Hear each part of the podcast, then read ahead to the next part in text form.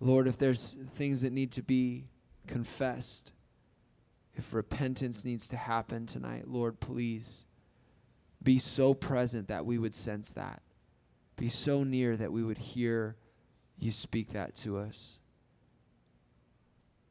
And that, God, we would just know the, a fuller joy in the gospel, in, in what you've done for us, in your blood shed for us, that we would more fully understand that as we take um, of these elements together as your body, remembering what you did for us, Lord, remembering uh, the salvation that we enjoy today. Lord, thank you that you are so good and merciful. God, what a what rejoicing is, is due because of that truth. Thank you so much, Lord. May we see that in tonight in Jesus' name. Amen. Well, today is historically known as Good Friday. And what I'd like to do this evening is just continue our march through the Passion Week as we remember all that happened uh, leading up to the resurrection, leading up to what we're going to celebrate uh, on Sunday in just three days. And as we consider that this evening, uh, what I'd like to do is I'd like to actually move back a day in Passion Week and begin looking at what happened on Thursday. Uh, because as you look at the events of Thursday going into Friday, there's really no break in the events. Uh, the Passover begins with the evening meal, which took place on Thursday, because this is when the first Passover meal took place in Exodus chapter number 12. Uh, Luke 22, verse number 7 says, The day of unleavened bread came when the Passover lamb had to be sacrificed. And when you read Exodus chapter 12, you see that that sacrificial lamb was sacrificed in the evening. So the day of Passover began Thursday evening and it is carried through the next day on Friday. On Thursdays, of course, the disciples began to prepare to uh, observe the traditional feasts to commemorate God's deliverance through their exodus out of Egypt. The day probably would have been filled with uh, excitement uh, but it also would have been to some degree very normal. Uh, this was a holiday that the people had been celebrating for thousands of years. And so now, no doubt, they looked forward to it every year and they were excited about it. And given the events uh, that had happened that week, there was probably some additional anticipation in their minds. Uh, but the Passover itself was nothing new for these people. However, despite the ordinariness of these events, the Bible tells us that Jesus was greatly looking forward to this meal because he was going to use this ancient ritual to institute something new. We read about it in Luke chapter number 22, verses 14 through 20. The Bible says, When the hour came, he reclined at the table and the apostles with him. Then he said to them, I have fervently desired to eat this Passover with you before I suffer. For I tell you, I will not eat it again until the fulfilled kingdom until it is fulfilled in the kingdom of God. Then he took the cup, and after giving thanks, he said, Take this and share it among you. For I tell you, from now on, I will not drink of the fruit of the vine until the kingdom of God comes. And he took bread, gave thanks, broke it, and gave it to them, and said, This is my body, which is given for you. Do this in remembrance of me. In the same way, he also took the cup after supper and said, This cup is the new covenant in my blood, which is poured out for you. So, in the middle of this Passover meal, Jesus uses the elements as signs to show the type of death that he would die, and in so doing, he institutes a new and better covenant. From now on, his disciples would remember a new and better deliverance. The bread and cup and communion serve as signs, and they remind us of the broken body and shed blood of Jesus. As we saw a few weeks ago when we were studying this ordinance, we saw that throughout Scripture, eating and drinking were common practices when people were in the presence of God. This is because it was symbolic of their relationship and communion with Him. Uh, if you go all the way back to the book of Exodus, when the leaders of Israel went up to Mount Sinai to meet God, they beheld God, and then the Bible tells us that they ate and drank in His presence. In the book of Deuteronomy, the people of Israel would tithe their crops so that they could take that 10% of what they grew and they could take that 10% of their crops and then they would use it to feast before the Lord at the annual festival where our story takes place. In the Old Testament, they had sacrifices and ceremonies and meals that would point to the fact that their sins were not yet paid for because the sacrifices had to be repeated year after year, the book of Hebrews tells us. And so, as Jesus institutes this very first communion, he's giving us a better meal because it reminds us that our sins have been forever paid for. There's no more sacrifice that needs to be made. Jesus is showing us that he is the fulfillment of what the Passover was a shadow of. And after they had finished eating, what Jesus does next is incredibly remarkable. Realizing that the stage was set, he gets up from dinner and begins to wash his disciples' feet. This included Judas's feet, who he knew would betray him. This includes Peter's feet, who he knew would deny him. He demonstrates in this moment to his disciples that true greatness is found in humble service and that true happiness is found in faith filled obedience. After this, the Bible tells us that Jesus became troubled. Jesus shares with his disciples that one of them is going to betray him, which causes the disciples to get concerned, and then they begin arguing about which disciple it was going to be that would betray him. And the Bible tells us in Luke 22 that this argument turns into an argument about which one of them was the greatest. The powerful lesson that was just given has been forgotten. It's amazing how fast we as humans can default into self preservation mode. Oh, not me, Lord. No, I'm the greatest. After Jesus reveals his betrayer, Judas, Judas gets up and leaves.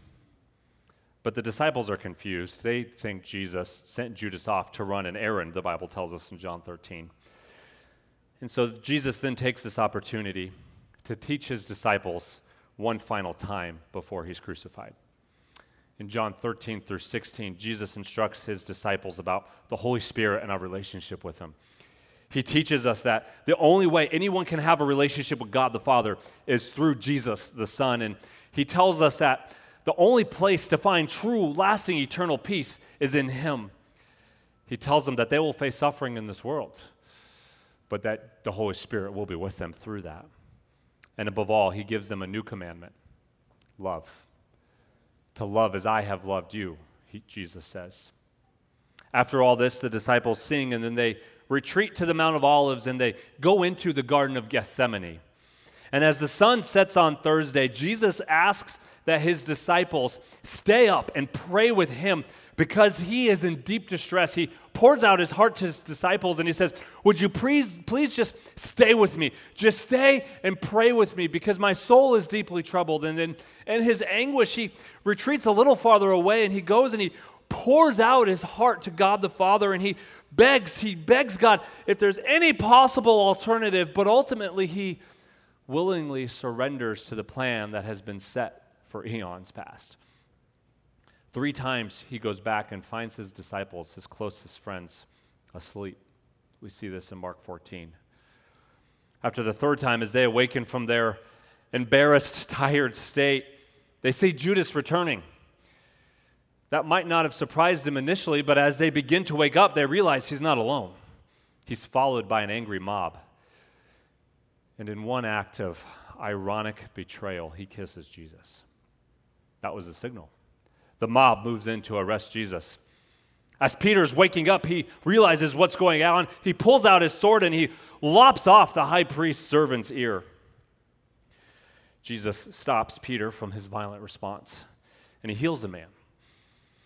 Jesus tells Peter, The scriptures must be fulfilled. This has to happen. Then all the disciples, who mere hours before, who were swearing their loyalty to Jesus, arguing which would be the greatest, abandon him. Jesus is, of course, then taken to the high priest and all the religious leaders are assembled the scribes, the Pharisees, the Sanhedrin, religious groups that are often at odds with each other, now united in their purpose to arrest and kill Jesus. Court was now in session. These leaders were, they wanted Jesus dead so badly that they were even willing to plant people in this fake court to give fake testimonies so that they could end Jesus' life. Unfortunately for their plans, it doesn't work. The stories are inconsistent. Jesus remains silent, further fulfilling prophecies. And finally, and in his exasperated state, in his state of de- desperation, the high priest point blank asked Jesus, Are you the Messiah? Jesus responds in Mark 14, verse 62 I am. And you will see the Son of Man seated at the right hand of power, coming with clouds, with the clouds of heaven. Now, Jesus chose his words carefully here. Throughout the Old Testament, whenever you see prophetic language used or you see language of judgment used, you will often see God coming in power in the clouds. And so Jesus is saying, I am, and there will be a day when you will see judgment. Of course, the high priest realized this, but he had all he needed. They now had Jesus on record for blasphemy. They can now condemn him to death. Following from a distance while this was going on was Peter. He witnessed this rigged court from afar, but unfortunately for Peter, he was recognized. Three times, in fact. Each time he's recognized, though, he denies that he knows Jesus. And he denies this more and more vehemently, in fact, until the Bible tells us that he's literally cursing and swearing that he does not know Jesus.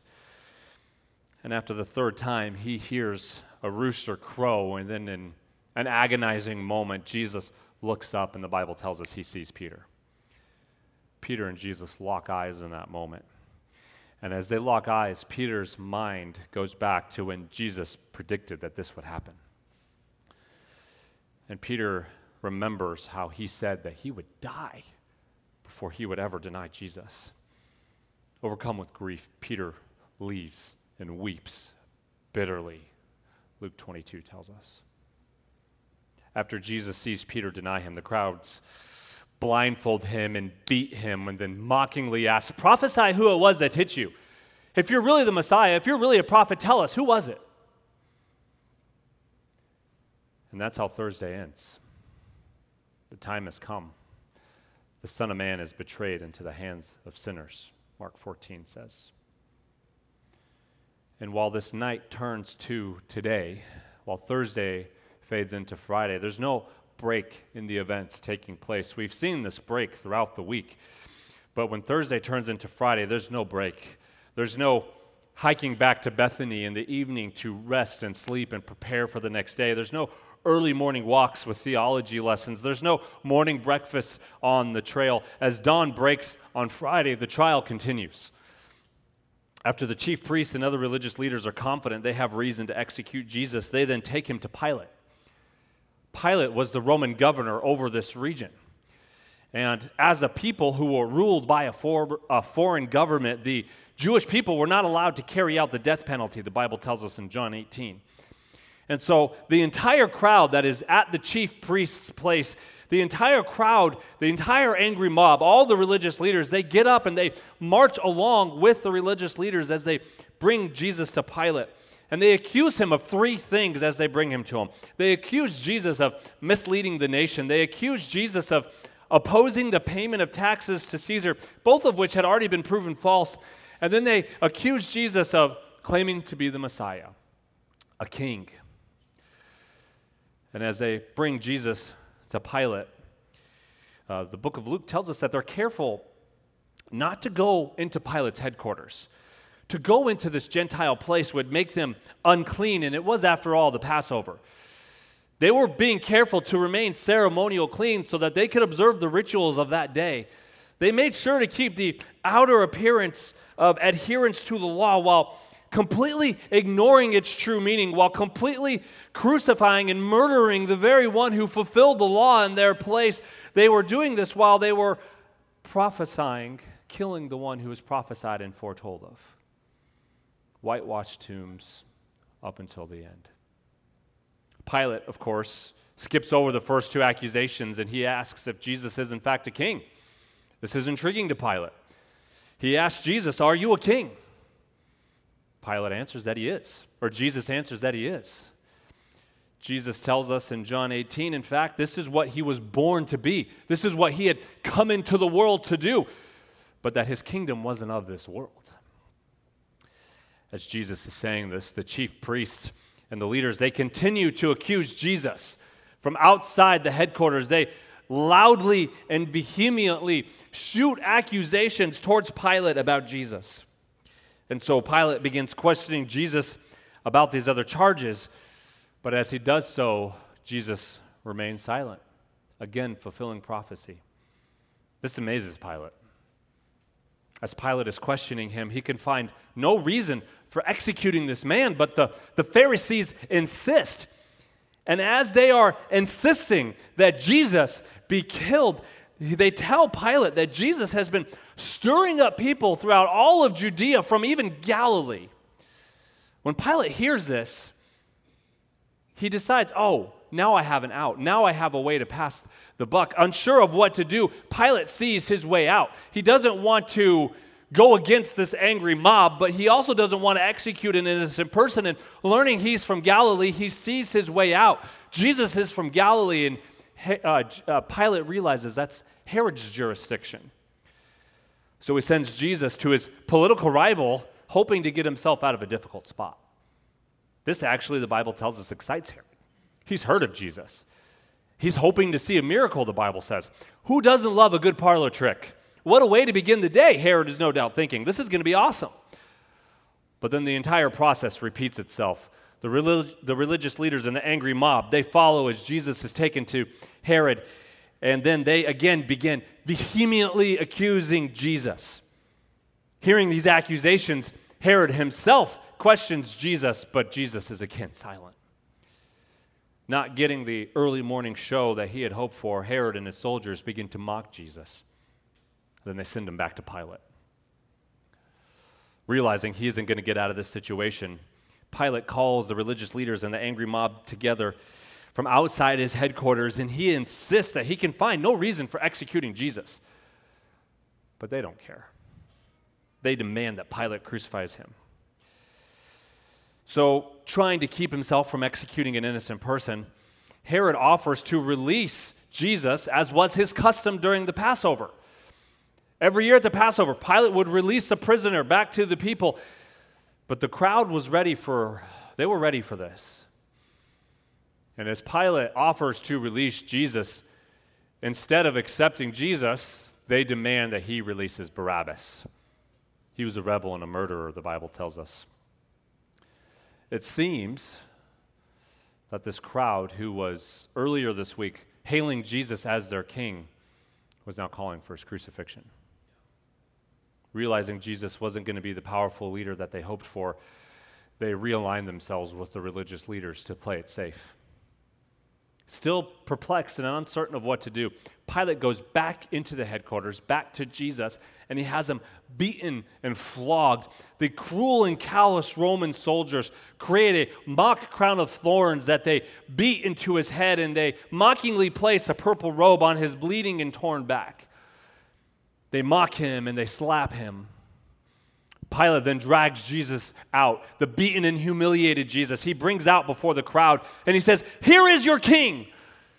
But with one voice they shout, Crucify him. He is claimed to be the Son of God. He deserves death.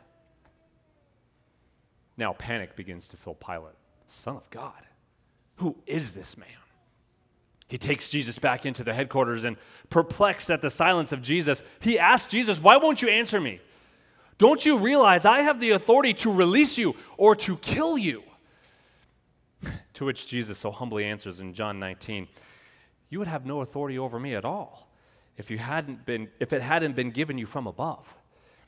This is the why the one who handed me over to you has the greater sin. Further perplexed, Pilate now takes more serious action. Again, he brings Jesus out before the people. But this time, the Bible tells us that he sits in the judge's seat. He sits, he assumes the place of judgment. He is going to pass a verdict. And in one last ditch effort, he offers to release Jesus. He knows he is innocent, but he sees this angry mob is beginning to turn into a riot, Matthew 27 tells us. And he makes the easy decision to pacify the crowd. And he has Jesus flogged and he turns him over to be crucified.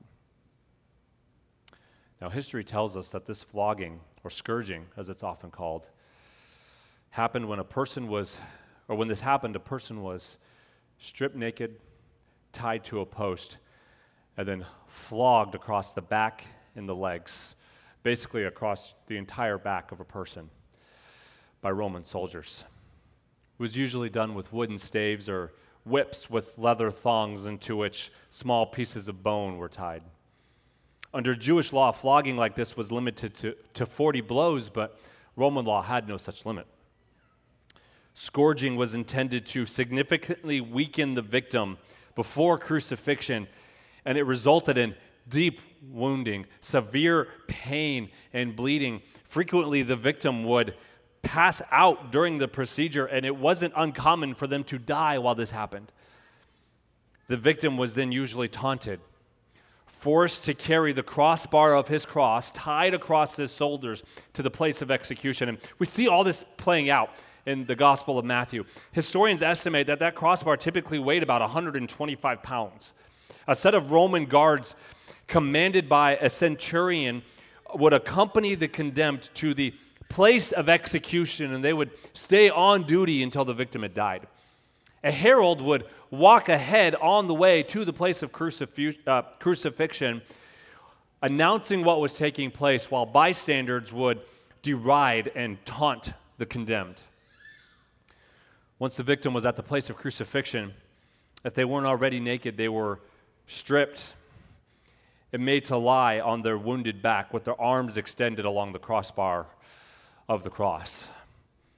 Their arms were tied to the beam or fixed using iron nails in their wrists or upper forearms. The crossbar and the victim were then lifted and fixed onto the center post of the cross, and their feet were tied or nailed to it. Often the feet would be nailed to the sides of the cross or on top of each other on the front. Usually, a single nail would be driven through the upper bones of the feet giving the victim just enough stability with his knees bent to push up on that nail, gasping for breath while they slowly died. It was common for soldiers to divide the victim's clothing among themselves while they waited for them to die. We see this also happening to Jesus. Crucifixion would take anywhere from three to four hours to three to four days.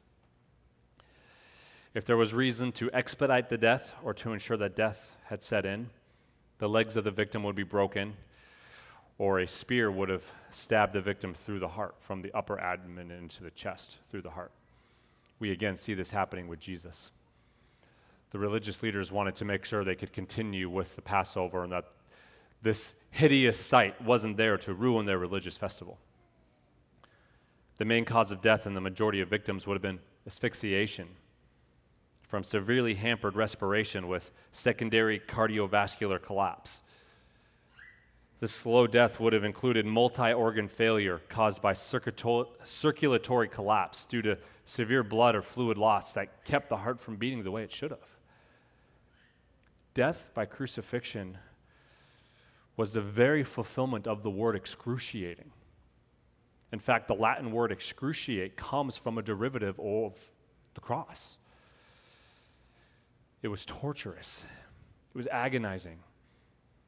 It was meant to be the most torturous, agonizing, and humiliating way to execute criminals. This was done by Romans to declare their might and scare the people they had conquered into submission. Roman citizens, by law, weren't allowed to be crucified. It was a horrendous thing. In Mark's gospel, in Mark chapter number 15, records for us that all this took place by 9 a.m. At 9 a.m., Jesus was hanging on the cross after being up all night after a mock execu- after a mock trial and a, being beaten and flogged and scourged. And at 9 a.m. on Friday morning, he hangs there on the cross.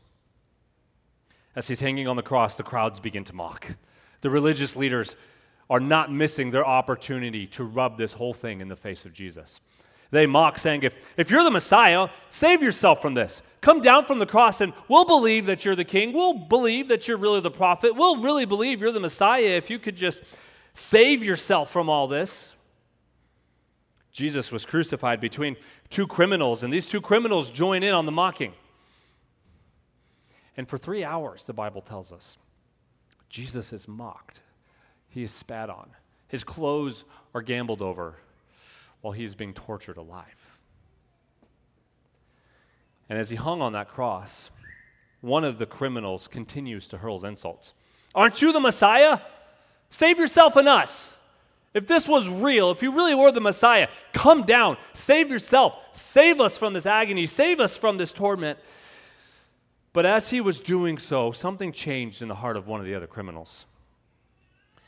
He realized that they deserve to die, but Jesus didn't.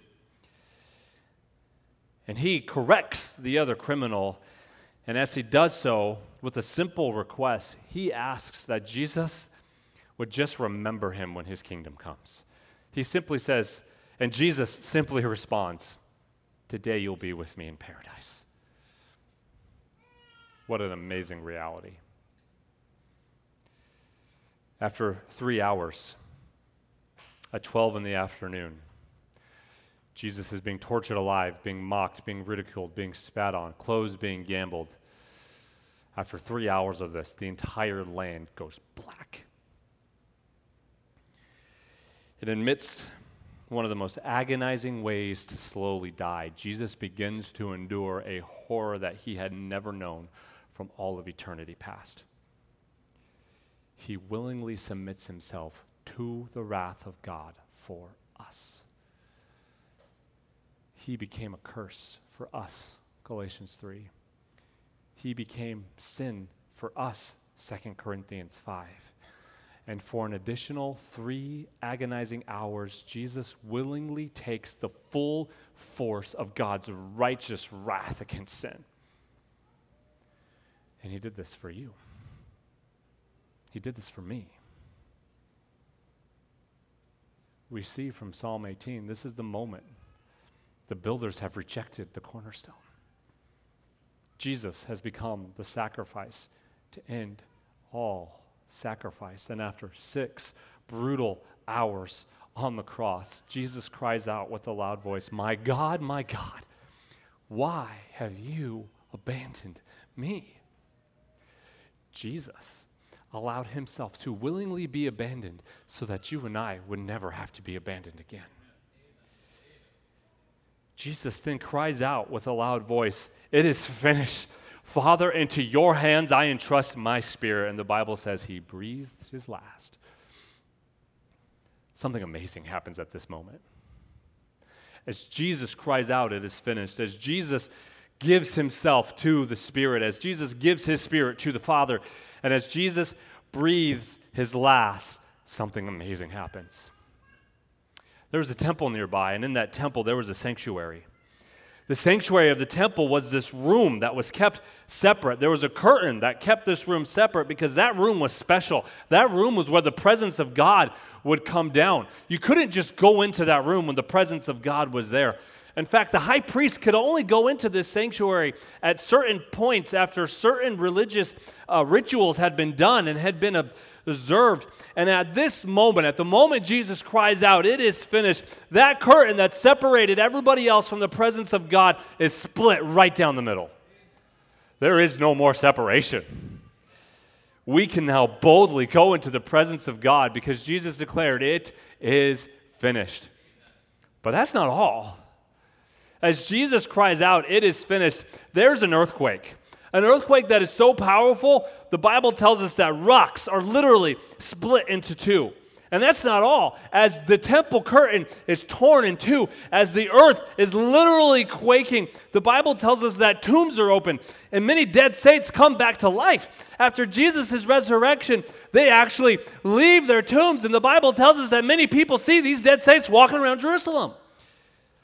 This is such a powerful moment that the created world is responding. The darkness that covered the land silenced the mocking crowd. The old covenant is replaced with the new and better covenant. The earth quakes. Saints are coming back to life. This powerful moment gives us such an amazing preview of what's going to happen when Jesus, our King, returns in full force one day. This moment is so visibly powerful that the pagan Roman soldier who just helped hang Jesus on the cross is converted. Matthew 27, verse 54, when the centurion, the guy who was overseeing this whole crucifixion, and those around him who were keeping watch over Jesus saw the earthquake and the things that had happened. They were terrified and said, Truly, this man was the Son of God. After Jesus' death, two of Jesus' secret followers, if we could use that phrase, no longer hide their allegiance to him. Joseph, who was a member of the Sanhedrin, along with Nicodemus, who was a Pharisee, both come forward to take the body of Jesus to ensure that it is buried with dignity. They want to make sure that he's buried in accordance to their customs. They had opposed the plan of the religious leaders, the Bible tells us, but now they were letting their full allegiance be known. They were no longer in fear of what their fellow Sanhedrin and Pharisees would think. Seeing the sacrifice of the man they quietly put their faith in led them into a public display. They wanted to make sure that this man who they placed their faith and trust in was buried with dignity because there was no dignity about the way he was treated. At this point, the 11 disciples had mostly scattered. Judas, seeing everything that took place, was overcome with guilt and takes his own life. Several of the women who supported Jesus, that supported his entire ministry, they were there, but the Bible tells us they were watching from afar off, no doubt in fear for their safety, but they're emotionally crushed. All their hopes, all their dreams, all the plans, everything they'd been working towards the last three years seemed to have come crashing down in less than 24 hours. Now we know, over 2,000 years removed, what happens. We know what happens on the third day resurrection. But for a moment, I want, to put, I want you to put yourself in the shoes of those disciples. Jesus was the one that had been anticipating for hundreds of years, thousands of years. And now he lay dead in a tomb. How could this day be called good? To answer that, I want to turn to the very first book of the Bible, book of Genesis. At the end of Genesis, Joseph's brothers, if you're familiar with the story, are fearful that Joseph is going to seek revenge for the cruel way they treated him. But Joseph says in Joseph in Genesis 15:20, "You planned evil against me. God planned it for good, to bring about the present result, the survival of many people." You see what Judas did on Thursday and Friday, he meant it for evil. He planned it for evil. The religious leaders planned these events for evil. Pilate meant it for evil. The mob meant it for evil. Sin meant all this for evil, but God. God planned it for good. On this darkest of days, God was doing his greatest work. God is never to blame for evil, but he is always working for our good. As Peter, emboldened and filled with the Holy Spirit, would soon preach, though he was delivered up according to God's determined plan and foreknowledge, you used lawless people to nail him to a cross and kill him.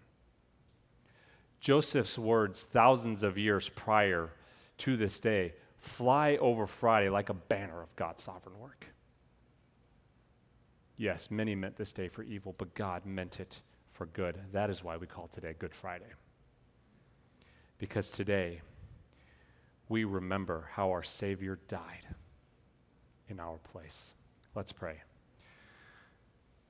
God, oh, the depths and the riches of your wisdom and knowledge. The word of this cross we have looked at this evening is foolishness to those who are perishing, but it is our power to those of us who are being saved. Father, you destroyed the wisdom of the wise and you set aside the intelligence of the intelligent and you made the world's wisdom foolish. How unsearchable are your judgment and how untraceable are your ways. For who has known your mind? Or who has been your counselor, God? You've chosen what is insignificant and despised in this world, an instrument of torture and death, to bring about our salvation. You were pleased to save us who believe through the foolishness of what is preached, of what we just looked at Christ crucified. Who to us who believe is the power and wisdom of God. From you comes our righteousness, our sanctification, and our redemption. Lord, we can boast in nothing but you. From you and through you and to you are all things.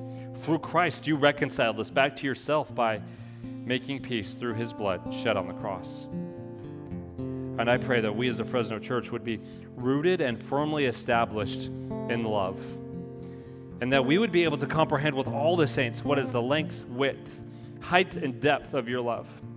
Father, our minds are so incapable, but I pray that we would know Christ's love that surpasses knowledge so that we may be filled with all your fullness. We pray this because you're able to do above and beyond all that we ask or think, according to your power that works in us. To you be the glory forever. Amen.